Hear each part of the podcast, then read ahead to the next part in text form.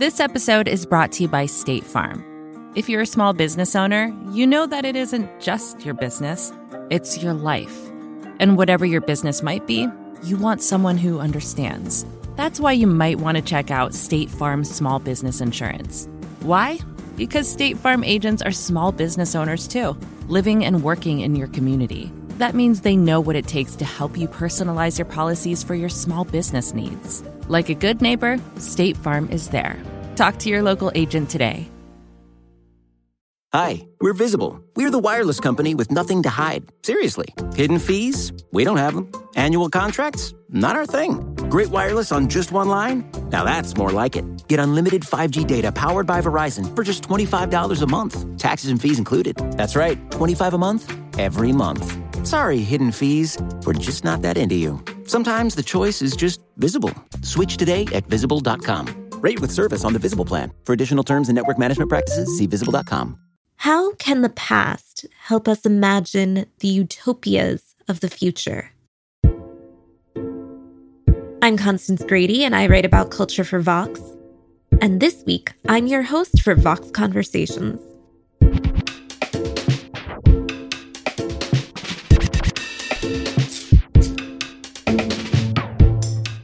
I don't know if you remember this, but in 2016, the US had an election. The results were pretty surprising, and they made a lot of people change the way they thought about the world. How did we all get it so wrong? And how could we think about the future now when we had been so wrong about the present? The novelist Lauren Groff decided that she was going to respond to that election by looking back to the past, all the way back to the 12th century.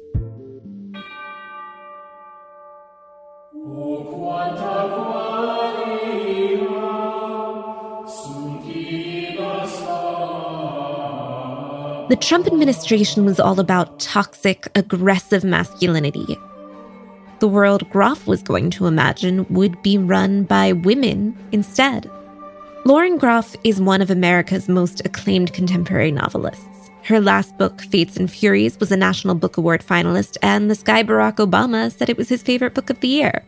Same thing happened again with her most recent book another National Book Award nomination and another Obama fave. This book is called Matrix.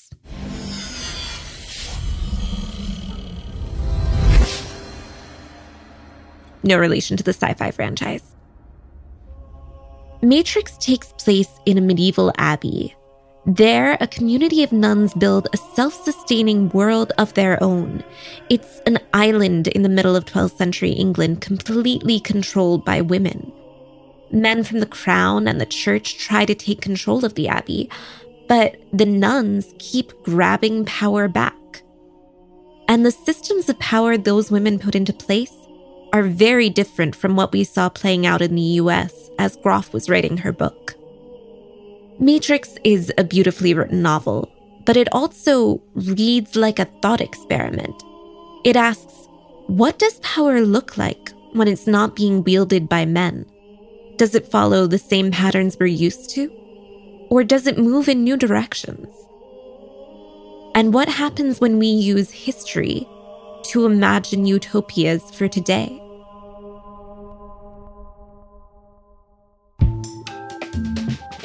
Last October, I was lucky enough to host a discussion with Lauren Groff for the Vox Book Club. This conversation is a recording from that event.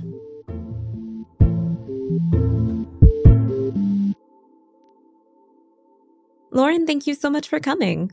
Thank you so much for having me. Hello, everyone. So, Lauren, tell me about the origin story for Matrix. What drew you to this world? So, well, you know, all anti heroines need an origin story apparently now. Truly. So, I fell in love with this real life poet named Marie de France all the way back in college, many, many years ago. I was a dual English literature and French literature major, super nerd, and I took this course in Ancien Français, which is Old French. And I read a lot of narratives of courtly love, and I read the thing that sort of shook me to my foundations, which was the Lay of Marie de France. And those of you who haven't taken medieval classes or French classes probably have not encountered this, but it's magnificent. This book. It's like a, a series of short stories, fantastical, very weird in poetic form. They're like talking stags. There are enchanted boats that go across the sea and take lovers across the sea. There's a retelling of Tristan and Isolde. And, you know, it's an amazing collection. And at the time, I knew that I wanted to be a writer, but I didn't know how to attack any kind of story or novel about Marie de France. So I sort of put it in the back of my head. I tried to do a couple of translations of the lay. And then in 2019, I had this wonderful fellowship at um, the Radcliffe Institute for Advanced Studies. It's this great place where, you know, I'm a hermit. I never actually like leave the house but they get people from all academic disciplines and artistic disciplines to come together and sort of share ideas. And so there were astrophysicists, there were people who studied funguses, right? And people who were into video sculptures. Like it, it was this amazing meeting of ideas. And I went to a lecture by my friend Dr. Katie Bugyis, who's this incredible medievalist at Notre Dame. And she gave this lecture about medieval nuns and their liturgies. And she was so passionate. And there was something in what she was saying that sort of collided with my long held idea of de France and it exploded. It became this idea, even as I was sitting there, that I could talk about the contemporary world, but sort of tell it slant, like tell it through this 12th century nun who was invented in my head as I was sitting there. I love that. And so, what do you think sparked in the idea of Marie de France with what was happening in the contemporary world for you then? What was the connection that you wanted to explore? Yeah, well, I mean, at the time, to be perfectly honest, it was deep into the Trump presidency. And I don't mind if you know that I absolutely hate the man. I mean, like, I don't think you're alone okay. in that feeling by any means. I um, you know, you get in the car and you turn on NPR and you hear that oleaginous voice, mm-hmm. and it just like gives mm-hmm. you hives. Um, so you know, I made jokes with my friends that I wanted to start a, a, lesbian separatist utopia on some Caribbean islands. It was this big, funny, funny, haha joke. And then suddenly this idea came, and I was actually every day building in my book a lesbian separatist utopia. So, yeah. And you do, you write a lot about these utopias and these sort of idyllic, isolated communities that are sort of striving for this better way of life. So, and I think in your fiction, mostly they end up failing. but what makes you keep coming back to that idea of a utopia? I mean, inherently, life is utopian projects, right? It's mm. destined for failure no matter what. I mean, we can't get out of it, but we do have to wake up every day and do our best to live as well as we possibly can and to love the people that we love and to try to leave the world a better place than the one that we found. That's very dark. Uh, I think in general, too. I mean, I came from a very small village in upstate New York. And in fact, it's officially a hamlet. It's called Cooperstown and it's extraordinarily beautiful. People who know it know of it because of the Baseball Hall of Fame, which is there, but there's also this extraordinary world class opera called Glimmerglass. It's really beautiful. James Fenimore Cooper's father, William Cooper, was one who founded it. But in a village of about 2000 people, you get a sort of utopian vibe, right? Uh, so you're stuck with all of these people your entire life. And you start to see the way that one small action reverberates and, and, affects a lot of other people within the community. And it's a very tight knit community. Tourists come in and then they depart. And it is in a lot of ways a utopian or an intentional community in some ways. It's very isolated. There's this huge gym where like a lot of great athletes have come out of because there's literally nothing else to do in town in the winter. It's interesting. And I think I, I really love the tight, enclosed communal space for fiction because mm. personalities get exacerbated. People's tension gets heightened because there's no outlets. Any sort of enclosed space is uh, already an interesting precept for a short story or a novel. I mean, I would love to write, you know, a novel set on a boat, for instance, and you can't get off, right? I mean, you can get off, but then you get eaten by sharks or, you know, any place with no outlet really, it, it makes everything much more dramatic. Totally. Also, why bottle episodes on TV show are always a little like heightened and out there. Yes. And so what do you get also by going back to the 12th century to play with these ideas and getting the present slant into the past. What are the main things you wanted to pull from that strategy? Well, I, I really didn't feel as though I was able to to talk about the contemporary world in a real way. I was probably pretty depressed throughout most of the Trump presidency, right? And I've also felt as though there was just constant, unrelenting wave upon wave of despair and doom. And I think within those waves, I was being rolled a little bit. I wasn't able to see clearly. I wasn't able to pay attention or the kind of close attention that I needed to pay in order to do my job or to do my job ethically or with the moral rigor that I wanted to do it. I do think it, it takes a great deal of ability to see in order to write a book that that attends to the actual world as it is.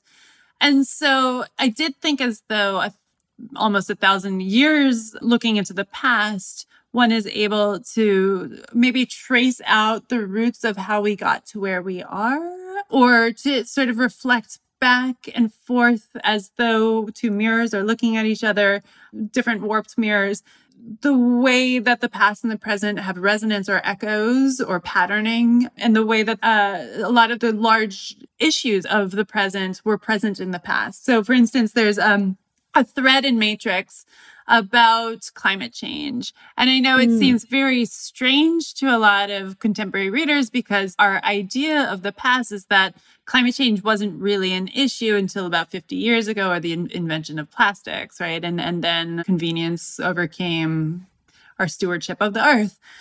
But in truth, wherever there's a human being or a human body in nature trying to protect itself and to create a space for itself, there is climate change, right? So when we use fire, we are changing the climate. We're changing this uh, pile of leaves that could eventually end up being food for the beetles into smoke and heat. So I do think that it's inherent in our relationship with the world that we humans changed the world radically. From the beginning, we have done this. And I think possibly this is helpful to remember because I think I do, and maybe other people do, when faced with the consequences of climate change, we freeze right? Because it's mm-hmm. so large and the consequences are so enormous and the stakes are so huge that it's like, you know, we're Samson and we've pulled the pillars of the temple down upon us. It's not a fast thing. We've been doing this since humans have discovered fire.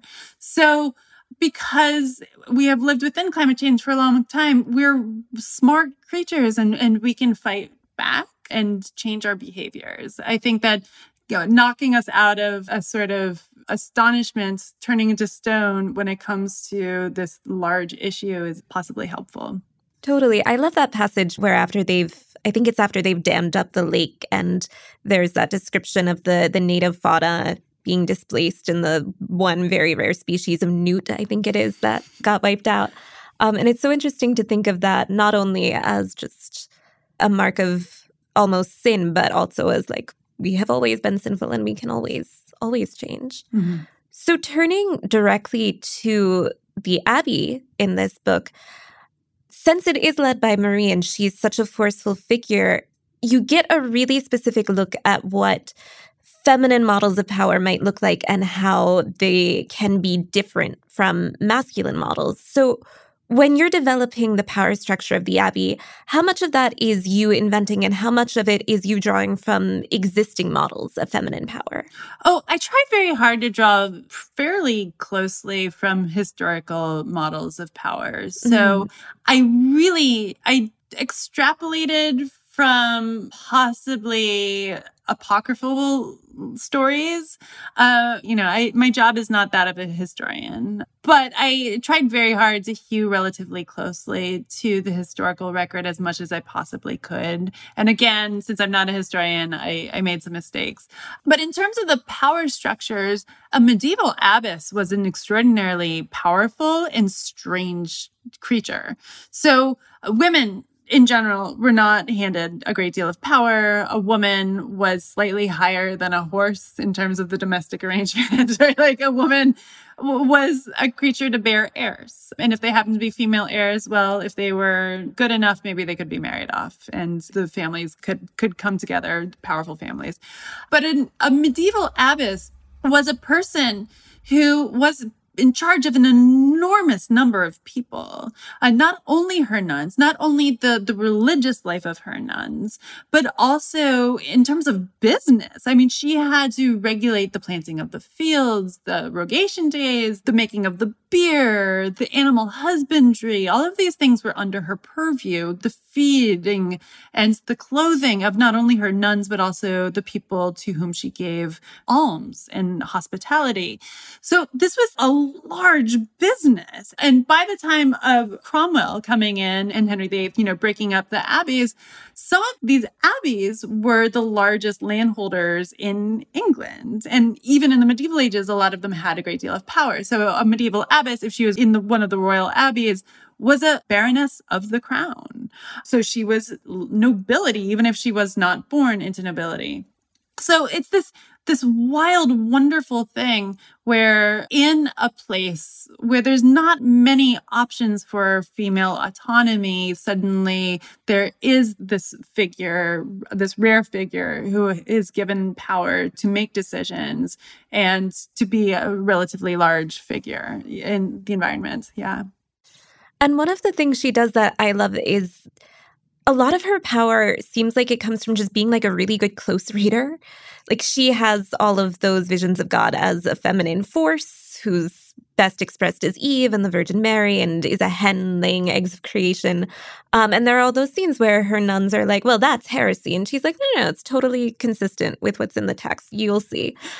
Uh, so what do you think happens when we are approaching these texts and these scriptures and foundational stories from these more radical points of view, um, sort of in the way that Marie is?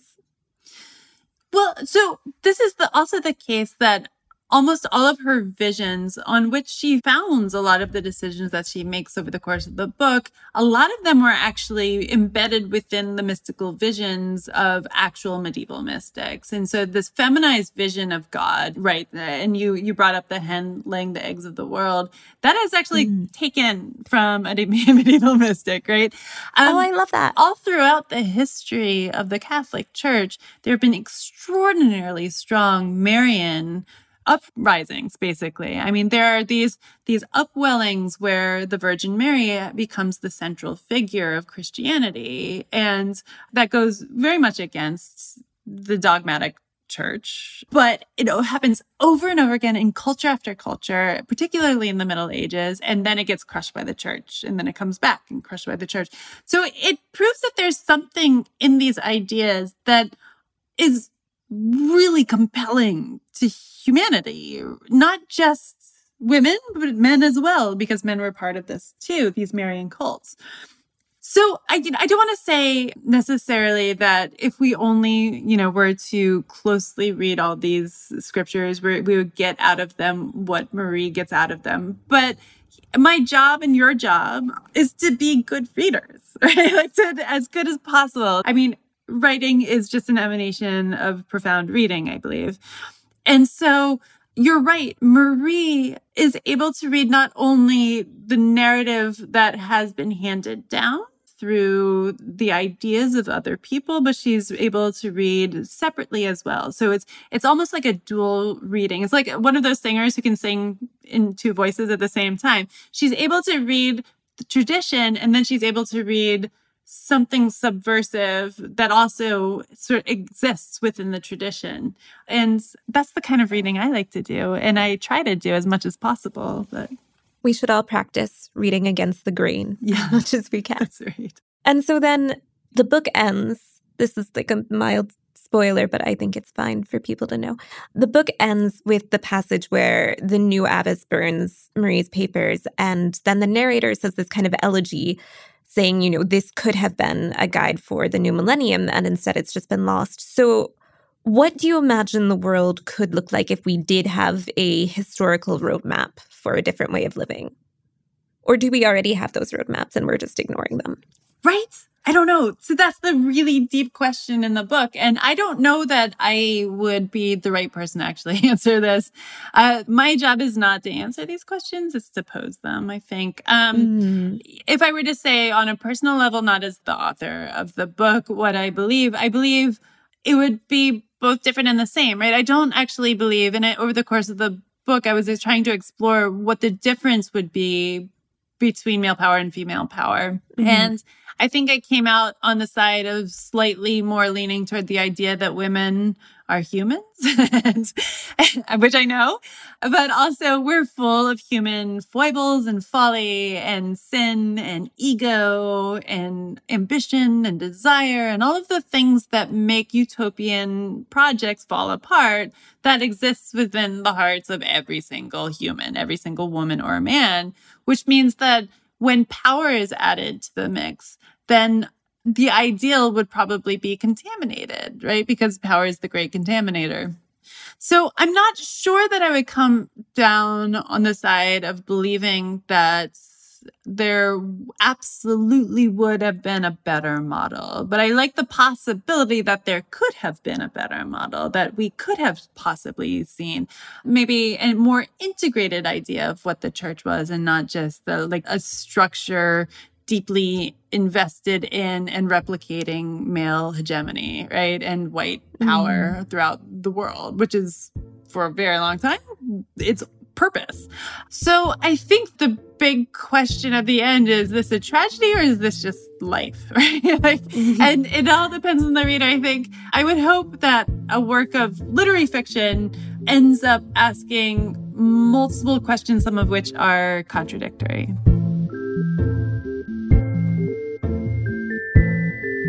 Mm-hmm. It's one thing to use a well known historical figure to tell a story of power and womanhood and toppling hegemony. It's another entirely to choose someone like Marie de France, someone whose life barely left a trace except for the few works of poetry she left behind. After a quick break, I'll ask the author Lauren Groff how did she build this rich character from such scant evidence?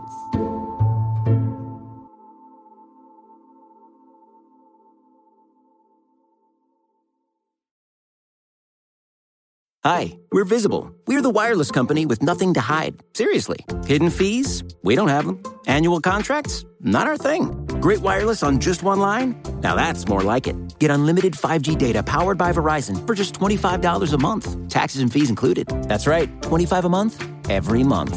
Sorry, hidden fees. We're just not that into you. Sometimes the choice is just visible. Switch today at visible.com. Rate with service on the Visible plan. For additional terms and network management practices, see visible.com.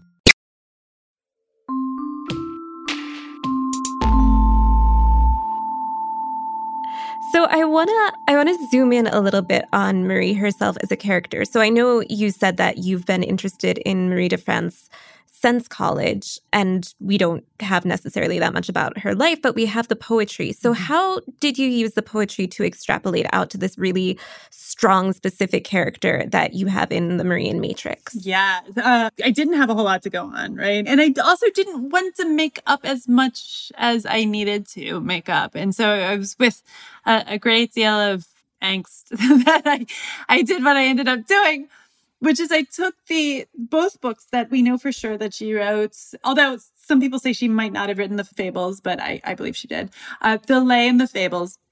And I sat down and very intensely went through line by line and wrote down and built a list of the images and the ideas that I thought were extraordinary and strange, and maybe even a evidence of the unique personality who created it. And then I, I looked at this list that became almost a prose poem and tried to see the deeper personality in sort of the the prose poem. And then out of the personality came a personage that I was able to see. She was large, she was ambitious, she was a little bit wild, she was a little bit subversive, she was a little bit angry. It was this voice that I started to feel very, very deeply that I took out of her actual words and her images. And then through this, with the exigencies of the character that I knew I had to have. She had to be a noble, for instance, because the only women who were allowed to read at that time or were taught to read were of the nobility or the royalty because they had to take over the estates when the men were off you know, killing people in the Crusades or, you know, killing their neighbors in Normandy or whatever. So I knew she had to be educated because she wrote these books. She had to be an abbess because in my perception of what the historians say about Marie de France, I, it seems most obvious that she would have been an abbess. She had to be from France, transplanted into England just because of her name, obviously.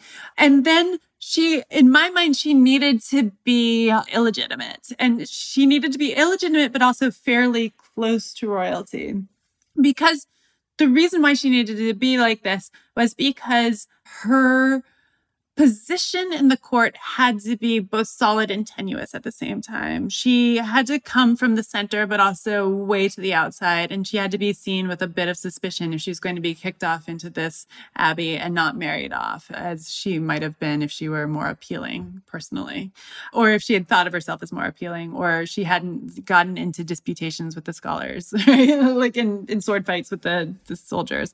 So she became this person who, by dint of the things that I needed her to be and the things that her work suggested to me was just very, very clear.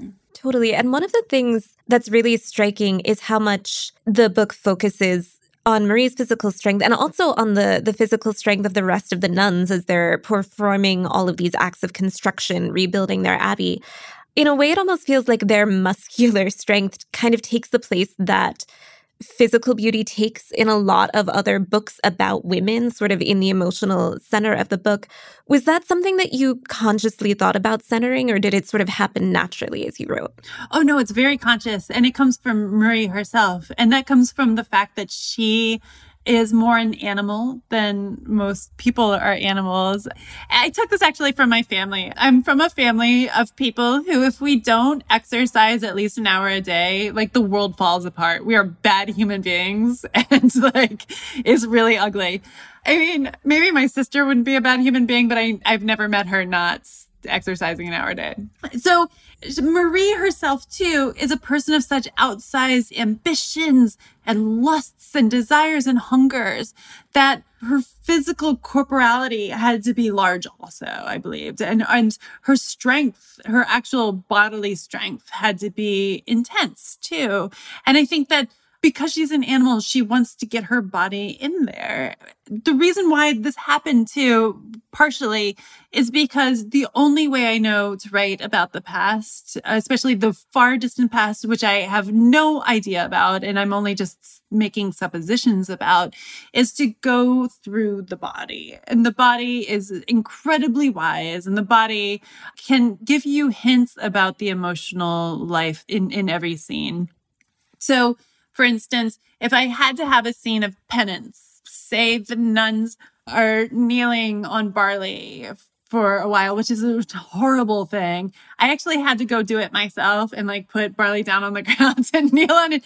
And, and I only did it for maybe 10 minutes and it was such extreme pain that I couldn't do it for any longer. But, you know, just to be able to understand or get a, just a glimmer of the idea of how to talk about this particular emotional scene, I had to feel something in my body. It is a very sensual book the way it's written. I I don't know if I've ever read such a vivid description of a hot flash in a novel before. Like very very intense. And one of the other things I love is taking Marie and all of her sort of awkwardness and incredible strength, and she is often remarking on her own ugliness, and then juxtaposing it with Eleanor of Aquitaine, who, of course, historically was very famously beautiful and glamorous. Um, and within the novel, she and Marie are sometimes allies, sometimes enemies. Marie's in love with her. It's a whole thing. so how did you think about putting these two forms of feminine power into conversation with each other? How did I think of that? I thought of it as not in opposition, but sometimes it, it's almost like the friendship of Marie and Eleanor, where the, it's sometimes very, very close and sometimes oppositional, right? Sometimes contradictory, sometimes not. Eleanor is not just beautiful. She was born extraordinarily powerful, very, very sexy. She had two husbands who were kings, right? She was able to have many babies who ended up becoming both kings and saints, you know, and queens. And she was the progenitor of, of greatness. And she also whipped her own sons into trying to take their father down and take over the throne. I mean, she's this powerful, very strange human. But uh, she is canny, canny, canny. And she understands the use of storytelling. And I sort of saw her as a more subtle figure than Marie, who, because of her first interaction with the world coming through her body, is maybe a little less sly right she's a little mm. more crude in the way that she she encounters the world up until the point where she learns from Eleanor and from watching Eleanor and from her own business how to be a bit more sly, a bit more sneaky, a bit, you know, taking power and having other people do the dirty work for her.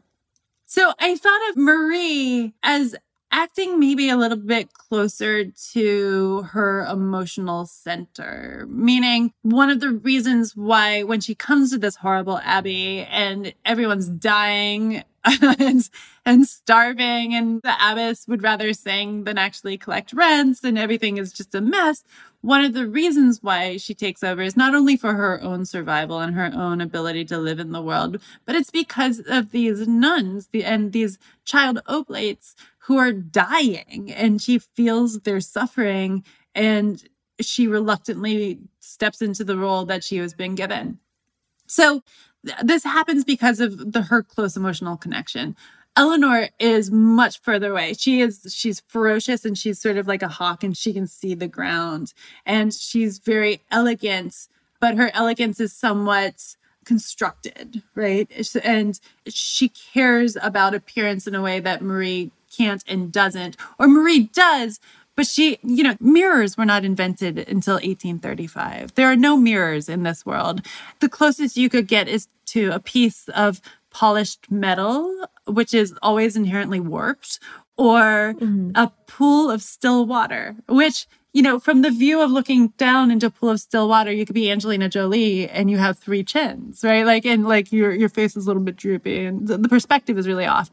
So nobody had a very clear conception of their own physical presence in the world, mm. unless a picture was painted of them, or you could glean enough from other people's reactions to you to form an internal vision of what you look like at the time, which is different, right? That's very alien to the way that we think about our own self presentation, particularly, you know, staring at our own selves on Zoom all day long now, uh, and like the horror of that.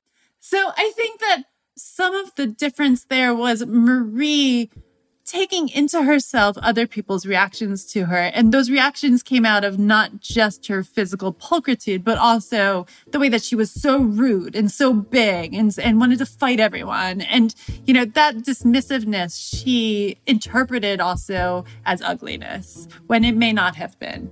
Yeah, it's very redemptive and lovely, the little moment at the end where Marie is talking to her lover, and her lover talks about how she's had a great advantage by being ugly. And Marie's like, wow, I didn't know you thought I was that bad. And she's like, well, you have other good qualities.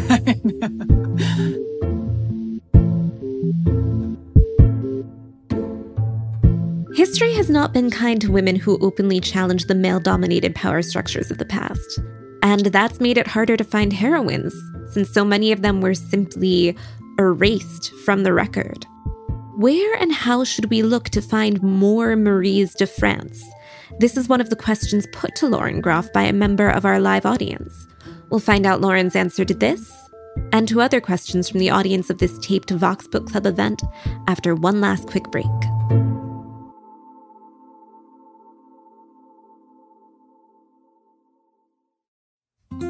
Support for this show comes from Sylvan Learning. As a parent, you want your child to have every opportunity, but giving them the tools they need to tackle every challenge, that takes a team. Now more than ever, educational support tailored exactly to what your child needs can make all the difference. That's why parents have trusted Sylvan Learning for 45 years as the ultimate teammate in their child's educational journey, instilling in them a love for learning and a passion for reaching the next level. And Sylvan's Insight Assessment can identify gaps in learning and areas that could be of concern for your child. It's a 360 degree view into your child's learning that you can't find anywhere else and helps ensure that your child didn't miss something in school that might put them at a disadvantage in the future. And right now, it's the best price of the year at $29. Go to sylvan29.com to learn more and get your child's assessment for only $29. That's S Y L V A N 29.com.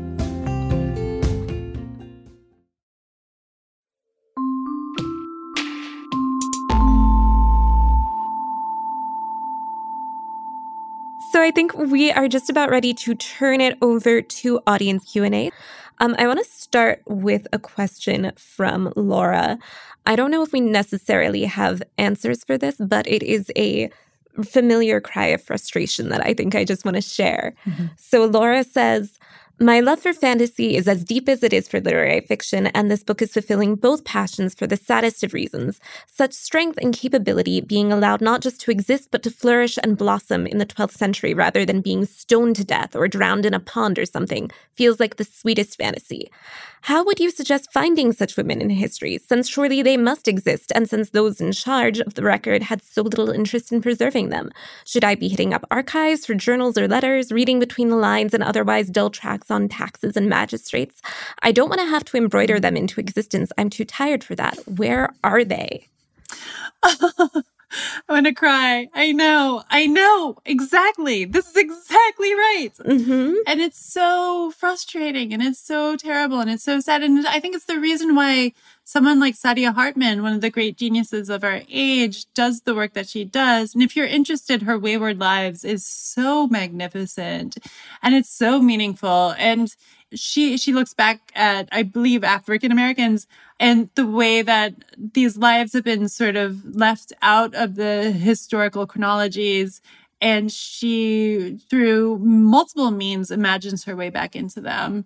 So i don't know how to look for more of these women. I know they existed right? Because they exist now and humans are magnificent and wild and funny and strange and anarchic in very real measure. And when there's a rule, there's going to be someone pushing up against it as hard as they possibly can. So you know that these figures did exist. I think, can you write your own?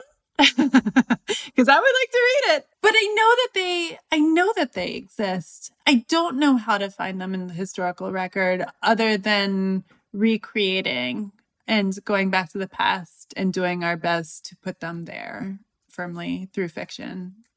Yeah, it's a hard question. Do you have an answer, Constance? Um, I do not. I'm I'm not as much up on my historiography of women as I would like to be, but I know there are historians working on problems like this and finding women as they have been written out. I think Jill Lepore's book on Benjamin Franklin's sister has some interesting things on this, and I would maybe start there. She might be a good guide into going further into this question. Stacy Schiff writes a lot of these stories too. I think she's really, uh, yeah, there are a lot of historians, I think, doing this work, which is good and it's exciting, right? I think it was one of the directions history of women took in the 70s, and we are richer for it. Mm-hmm. So we have a question from Anonymous who wants to know about the sex in the book. they say, What was your thought process of creating so many women loving women characters, especially with nun characters? Considering the trope of the naughty nun. Did any of the sisters who you spoke to while researching this book have any thoughts regarding this element? Uh, the magnificent abbess of the abbey that I went to stay in to sort of see what nuns do, even contemporary nuns. She's she's so diplomatic and wonderful. She was very excited to receive the book, but alas, she does not have time to read it, right? which, I, which I think was a really gentle way of skirting the issue. Um, no, none of it. I never talked about sex. That would have been horrific. Like I would have died actually to ask an actual nun about sex. I think there are two reasons why I put it in the book. One, because just the character of Marie, she is out of hand. She's large and she's corporeal and she hungers and she is sex in her life had to happen. She like just as a character, that's just who she is. that's the way she relates to the world through her body. One and two, and this is perfectly honest, there's a, a terrible group of schoolboys in England who do the bad sex awards. And oh, I know them. Yeah, I hate those MFers, but they, um, they took some of the sex scenes out of context from Fates and Furies and they nominated that book. But like the context matters. Context matters. And I was so angry that I actually made a pledge to never write another novel without at least one sex scene because F them. And they are solely responsible for taking sex out of books in the last 20 years. Literary fiction is so prudish and there's so few books that come out with actual sex in it. Even sex is supposed to be awkward. I mean, sometimes, right? Even sex with very hot people is sometimes extraordinarily awkward. And it's the way that we converse. It's the way that our bodies talk without our actual mouths talking sometimes. Sometimes they do talk. So in some ways, it was sort of like a fuck you to these little assholes. But in another way, it was like purely within the character of Marie. Like she had to be a sexual creature. I love it. It's characterization and also spite. Listen, we can't underestimate the number of books that are written out of spite. I mean, I think it's like the number two emotion in writing. Always. Yeah. Um, we have a question from Janine. Lauren's written a lot of plagues and pandemics into your stories. Arcadia ends with a pandemic, short story with the Spanish flu, and there are several great illnesses in Matrix. Has living through the plague of Trump and the pandemic of COVID changed anything for you? Oh, mm, that's interesting. Well, it has somewhat. So I have long been very, very scared of a global pandemic.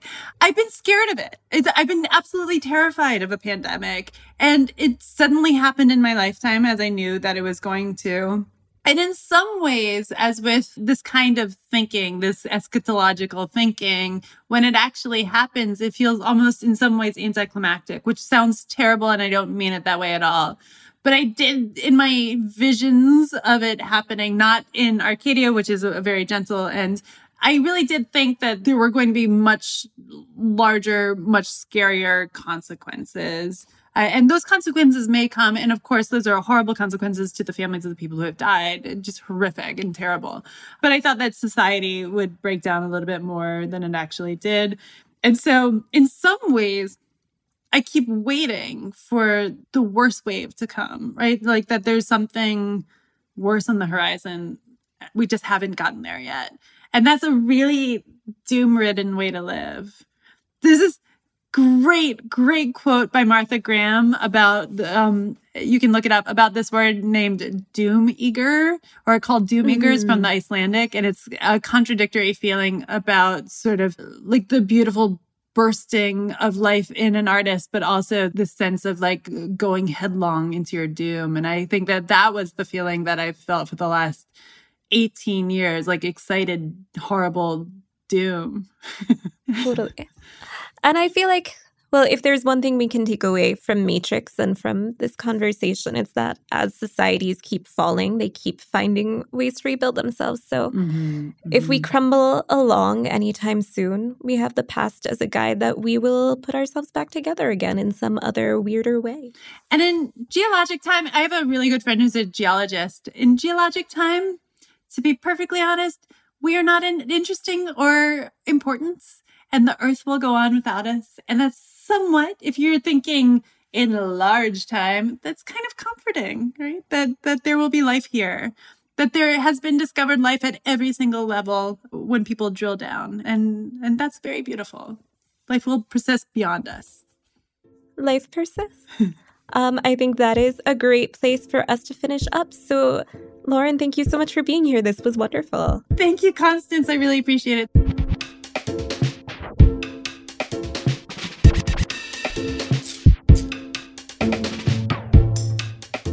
Vox Conversations is produced by Erikk Geannikis. Our editor is Amy Drozdowska. Paul Robert Mounsey mixed and mastered this episode. Our theme music was dreamed up by the mysterious Breakmaster Cylinder. And Amber Hall is the deputy editorial director of Vox Talk. If you like the show, let us know. Room for improvement, we want to hear that too. We're curious to know what you think, what you want more of, what we could improve. And if you have ideas for future guests or topics, send us your thoughts at voxconversations at vox.com. And hey, if you did like this episode, share it with your friends, rate and review. We're off on Monday for Martin Luther King Day, but join us next Thursday for a brand new episode.